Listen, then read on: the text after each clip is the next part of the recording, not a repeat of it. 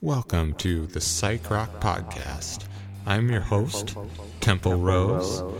I'm an artist, musician, and writer, and I run a music website called thepsychrock.com.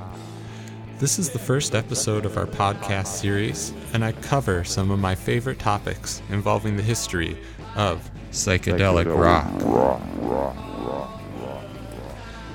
The Psych Rock podcast is going to cover music, arts, psychedelic culture, and upcoming interviews with bands, labels, and monologues about psychedelics, psychedelic music, history, and the best music out there today. This episode, I cover the beginnings of psychedelic rock from around the world, focusing on 1964 to 1973 and highlighting the movements in the USA, UK, and Germany with discussions about bands such as the 13th Floor Elevators, Pink Floyd, Black Sabbath, Jimi Hendrix, Tangerine Dream, and more. Buckle up, it's a good one. And the music you're hearing is by Black Satori, my band. Check us out on Bandcamp. So, the psychrock.com is my website where I do music reviews. And um, now it's spawned into social media platforms Instagram, Facebook, YouTube. At first, I just wanted to promote the music that I enjoyed that wasn't very popular. I'd go see these bands, uh, play shows where there were just a handful of people in the room, and the bands were extraordinarily talented, making amazing, unique music. So I started the psychrock.com as a blog to promote the music that I really enjoyed. When I started, there wasn't a ton of music in the genre. It was sometimes weeks between posts, many times because I just wasn't finding the music that that fit the genre very well. Um, but uh, just recently this year, I've already gotten about 90 posts up of new music because the genre has just exponentially grown. I think partially due to home recording, because a lot of people who make this music are not well connected within the industry. They're just people who are inspired to do their own thing, rock out, make some weird music, and I think it's real ins- inspirational. I started out basically writing about bands like Allah-Las, who has a Southern California surf rock tone, very vintage sounding, retro sound with jangly guitars, beautiful vocal harmonies, definite shades of Beach Boys and Beatles in there as well as some lesser known bands like from Los Angeles, like the Human Expression. And also, then on the other side, for like heavier space rock, a band called Vibravoid was one of the first to really get in touch with me and send me a promo kit all the way from Germany. Vibravoid makes awesome psychedelic rock, and it was spot on for my blog. Receiving that promotional package from Christian at Vibravoid really propelled me to think seriously about continuing my blog um, as a way to get promos and as a way to discover new music and help bands to meet their audience and help audiences find their bands. Vibravoid was awesome because they had a really 60s psychedelic sound that was very contemporary simultaneously, just with the layering of effects that you can do now with studio recording in our modern age. He would use vintage synthesizers and keyboards, guitars, fuzz pedals to make these 60s psychedelia pop songs that maybe are closest to some of the early Pink Floyd then he also goes out on these long space rock journeys. He'll do live shows with 20, 30 minute long songs where he and the band are just jamming out. I was listening to one of their albums the other day, um, Intergalactic Orgasmic Freakout, I think it's called. I've actually got the record right here because I'm sitting next to my collection. Vibravoid Intergalactic Acid Freakout Orgasms, featuring some beautiful nude figures on the cover. It's a live album. It really is great. Came out this year. And I was listening to it, and my spouse was like, This band plays Pink Floyd covers better than Pink Floyd. I thought that was really great. I think at this point it might be true. Pink Floyd isn't what it used to be. It's kind of broken up into multiple bands. They aren't releasing albums anymore, but before COVID, tours were happening, but it was Roger Waters or Nick Mason or uh, David Gilmour doing their Pink Floyd thing. And I think Pink Floyd is a really important part of the whole movement in general. So, psychedelic rock is just music that came and has been a evolutionary derivative of those early psychedelic rock sounds that came out of the 60s. The very first psychedelic rock band was the 13th Floor Elevators, maybe possibly also the first kind of pre punk band as well. Their album, The Psychedelic Sounds of the 13th Floor Elevators, came out in 64 or 65 and was one of the most hard rock and radical things out there. The band themselves had managed to get a hold of Sandoz Laboratory LSD, uh, the original stuff that Albert Hofmann uh, made in his laboratory. They also got a hold of DMT cannabis down there in Austin, Texas. And they were one of the first bands to really write songs about psychedelics. Their song Roller Coaster is said to be about uh, smoking DMT. They used to get in a lot of trouble with the law. And that's actually a really sad story about how all that goes down. People in the band are like continuously getting arrested and continuously being having their equipment broken by the police, like searching, looking for drugs. And Roky Erickson eventually was tried but found in, insane because he had used LSD um, and went through many years in a mental asylum with shock therapy and the whole thing. But back in the 60s, when they started, they were this early pioneer of psychedelic rock. And they would do these shows where before the show, they would hand out LSD to the audience. And then they would go on stage, you know, 30 minutes later and be playing their music. And they felt like their purpose in music was to create this feedback loop between the audience and the band, where they're in a sort of shared consciousness, where they're kind of telepathizing between one another to create a more immersive, deeper experience they sort of thought about it as like putting on 3D glasses. Like without them, it's you don't see the 3D effects, but with them, you can take a ride with the band and hear the music that way. That was a philosophy that really stretched outward into the 60s and 70s. And I think a concept that has really matured over time. People are better and more mindful about not going too far with things, but maybe maybe I'm wrong about that. But a lot of bands now don't hand out any kind of substances at their shows.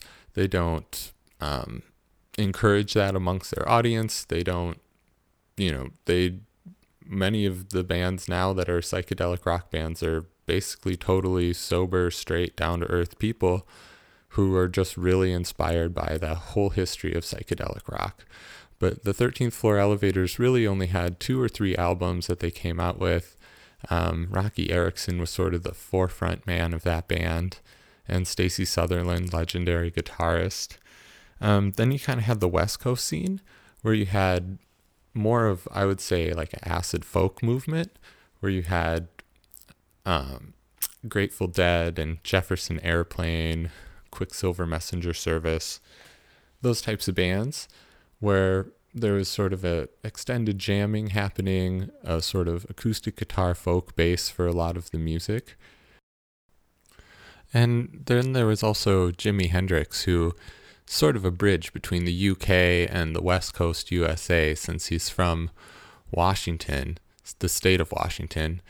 And actually, Jimi Hendrix is a really interesting character to me, one of my favorite guitarists of all time, and definitely one of the most influential psychedelic guitarists of all time. He seen in a lot of different ways and I I always thought it was interesting watching the documentaries and reading the books about him because he spent a lot of time in his childhood on an Indian reservation because he was he was part Native American as well. So he's just this really interesting character for the to emerge in the 1960s and to become such a star. And in the story of Jimi Hendrix, he of course ended up getting his start in the UK. He left the United States to find opportunities elsewhere because he was just sort of striking out. He had been one of those amazing uh, back back end players for so many touring R and B bands, the types of bands where if you played a wrong note, you wouldn't get paid. Real cutthroat music scene with the best of the best. And finally, he went out to the UK and he was able to do his own thing because his style on guitar was so unique, so experimental, so powerful. And Jimi Hendrix is really important for another reason in that he was continuously pushing the technology that's there for guitar. He had hired an electronic engineer to come and help build him customized fuzz pedals, wah pedals, and this guy, Roger Mayer, who you can actually buy his stuff today, was working directly with Jimi Hendrix, literally going into the back room during studio sessions, switching out parts inside of his uh, guitar effects pedals to get certain sounds and tones.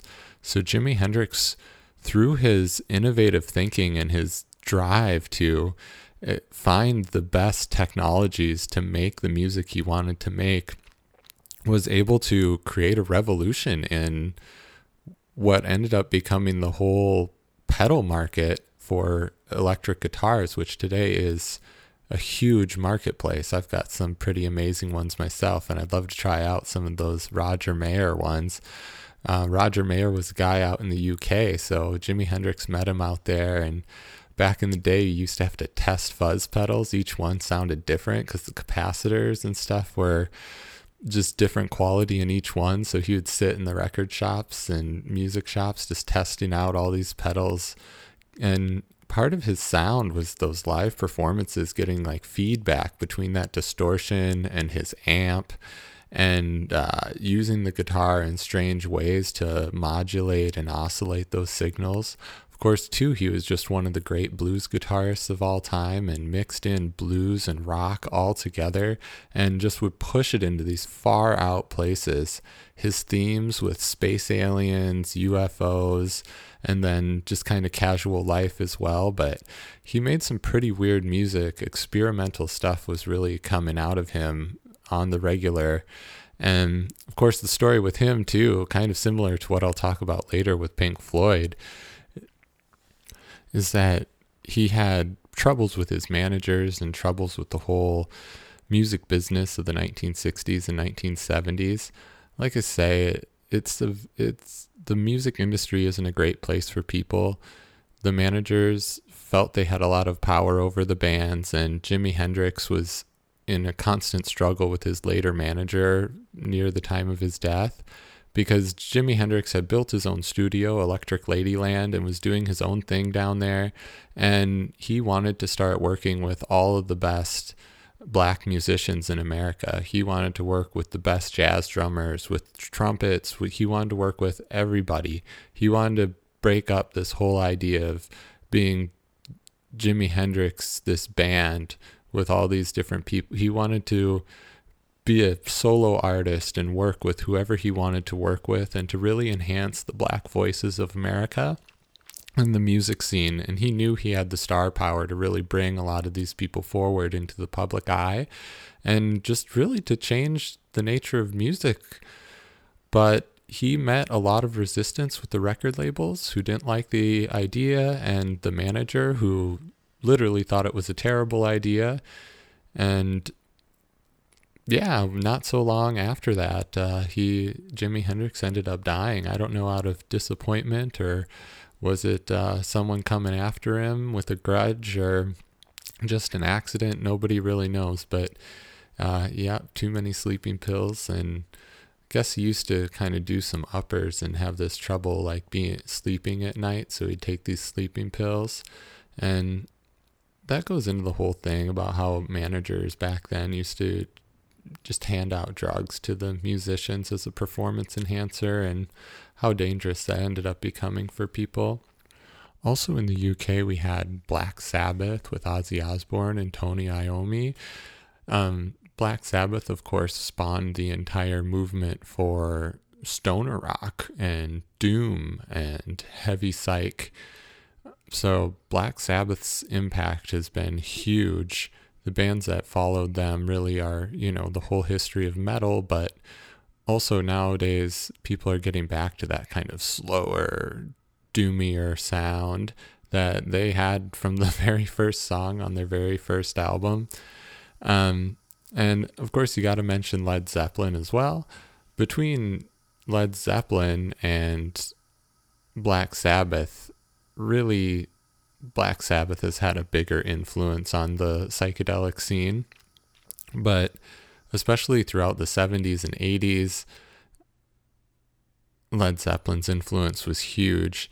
And Led Zeppelin also bringing in sort of how the Beatles did, bringing in a lot of Eastern sounds, world instruments, and using tonalities that are uh, from outside of the the Western music sphere, things like sitars, tampuras, and other types of rhythm and percussion that you can find throughout Asia and other parts of the world.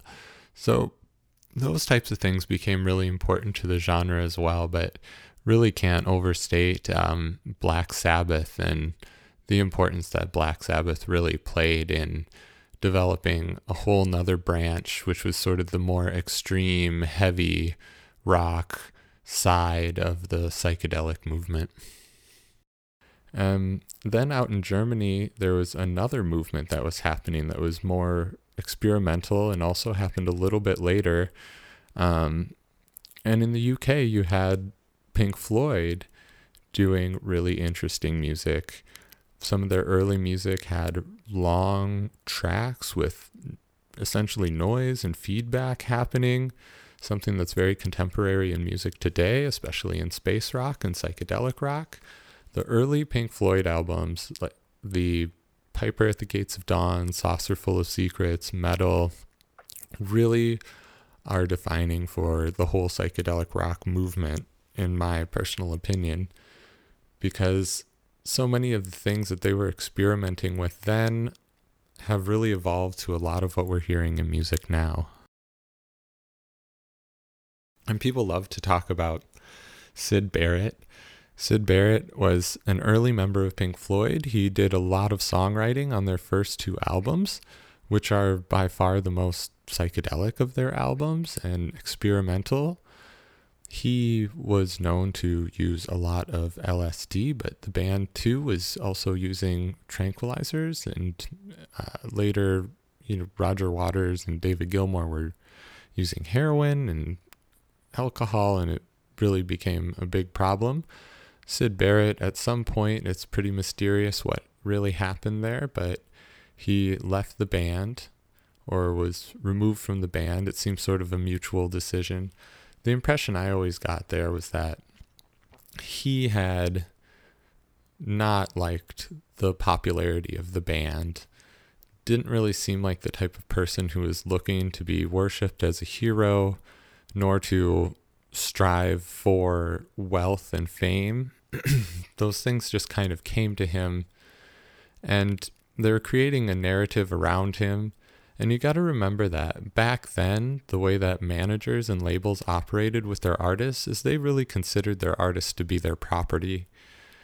Um, you see examples of it today in the music industry with Taylor Swift because she tried to start her own record label and her previous uh, label sued her because she was using her name, Taylor Swift, and they claimed that because her music, they own her music, that they also owned her name the name that she was actually born with. And that's today. So just go back in history to the 1960s when the record industry really controlled who did what.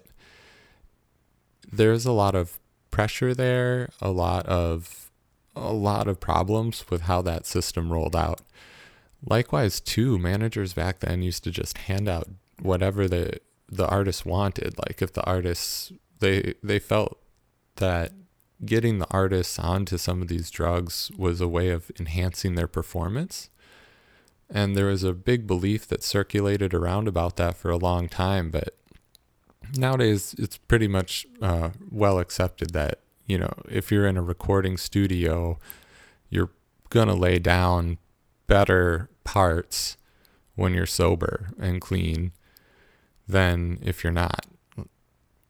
You might feel better playing those parts when you're when you're feeling high, but when you listen back to the tape, it's always almost always better when you're just totally with it, totally conscious, totally focused on every little note and every little movement. So I felt like that concept of performance enhancement was also a control method that labels extended over the artists that they were managing. And I think Pink Floyd fell into a bunch of that stuff too. It shows out throughout their history. But I do think Syd Barrett's a little unfairly labeled. I mean, Syd Barrett left the band, he came out with some solo albums, and he lived a quiet life as a rich man. And the rest of the band strived onward, struggling with alcoholism, depression, in and out of rehab several times. In the end, I mean, I'm not sure if Syd Barrett had more mental health problems than anyone else in the band just because of their substance use. So I think that the narrative there has been a little overplayed. And yes, he had catatonic breakdowns and did end up going into psychiatric ward for treatment after he broke up with his longtime girlfriend, after he left the band. But Roger Waters has gone in and out of psychiatric treatment for extended periods of time. And so has David Gilmour due to their um, addiction problems. So I guess mental health on that scale is a little bit relative. But Pink Floyd definitely changed the game. And then The Dark Side of the Moon was one of the biggest albums ever. And it's got big psychedelic themes in it. And I think, too, then you got to jump over to Germany because in Germany they had the most experimental form of psychedelic music if and they didn't really call it that. It was krautrock or and kosmisch and we'll start at krautrock. It's more of a rock based music. It's got a, a motorik beat with um, kind of steady drums and steady bass to create this kind of hypnotic groove. And then the guitars and vocals and keyboards um, synthesizers are a big part of that sound, come together in experimental ways to create new sounds. They started making long tracks uh, to fill entire sides of LPs, 20 minutes long, which at the time was pretty radical. People weren't doing that. Then also, there was the electronic side of the krautrock movement, which became known as Kosmisch. And Kosmisch was sort of a synthesizer experiment. Synthesizers were brand new in the late 60s and early 70s, and some of these bands were literally creating the the forefront for where all of that music would go by freely experimenting with the modular synthesizers. So they would just play and make this music that was abstract, new with brand new sounds. It, and a lot of it sounds very either ambient or else kind of alien, but there's this space alien psychedelic quality to it. They keep this tension in the music uh, and this blissful blowout feeling through these subtle electronics and synthesizers synthesizers. That entire part really I love to listen to early Tangerine Dream um, for that kind of music. It's pretty pretty cool, pretty weird, pretty abstract, their first few albums. And then just a few years later, Kraftwerk came out with theirs. Kraftwerk came out with their version of that kind of electronic music where they started establishing the use of the beat machine. And that was the beginning of techno.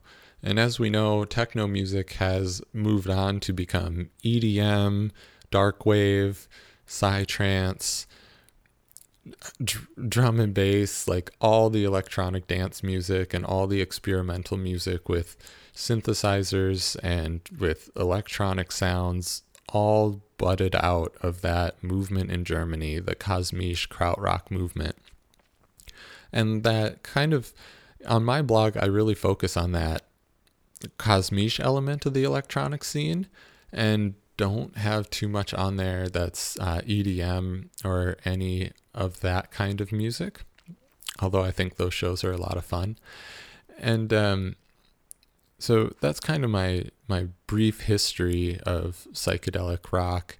There's sort of these different scenes, and you can imagine how, like a West Coast kind of psychedelic bluegrass folk rock sound merging with some of that electronic keyboard kosmische sound and sort of the experimental free and open style of Pink Floyd's early music can lead to some some pretty great variety in what music was inspired by the various emergences of psychedelic music that happened around the world.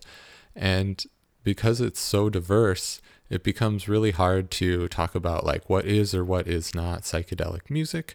A lot of people really do feel that that term is specified to a specific time period. So, like anything made from like 65 to 71 would be sort of in the psychedelic garage rock, psychedelic rock scene, sort of a term that defines as vintage music.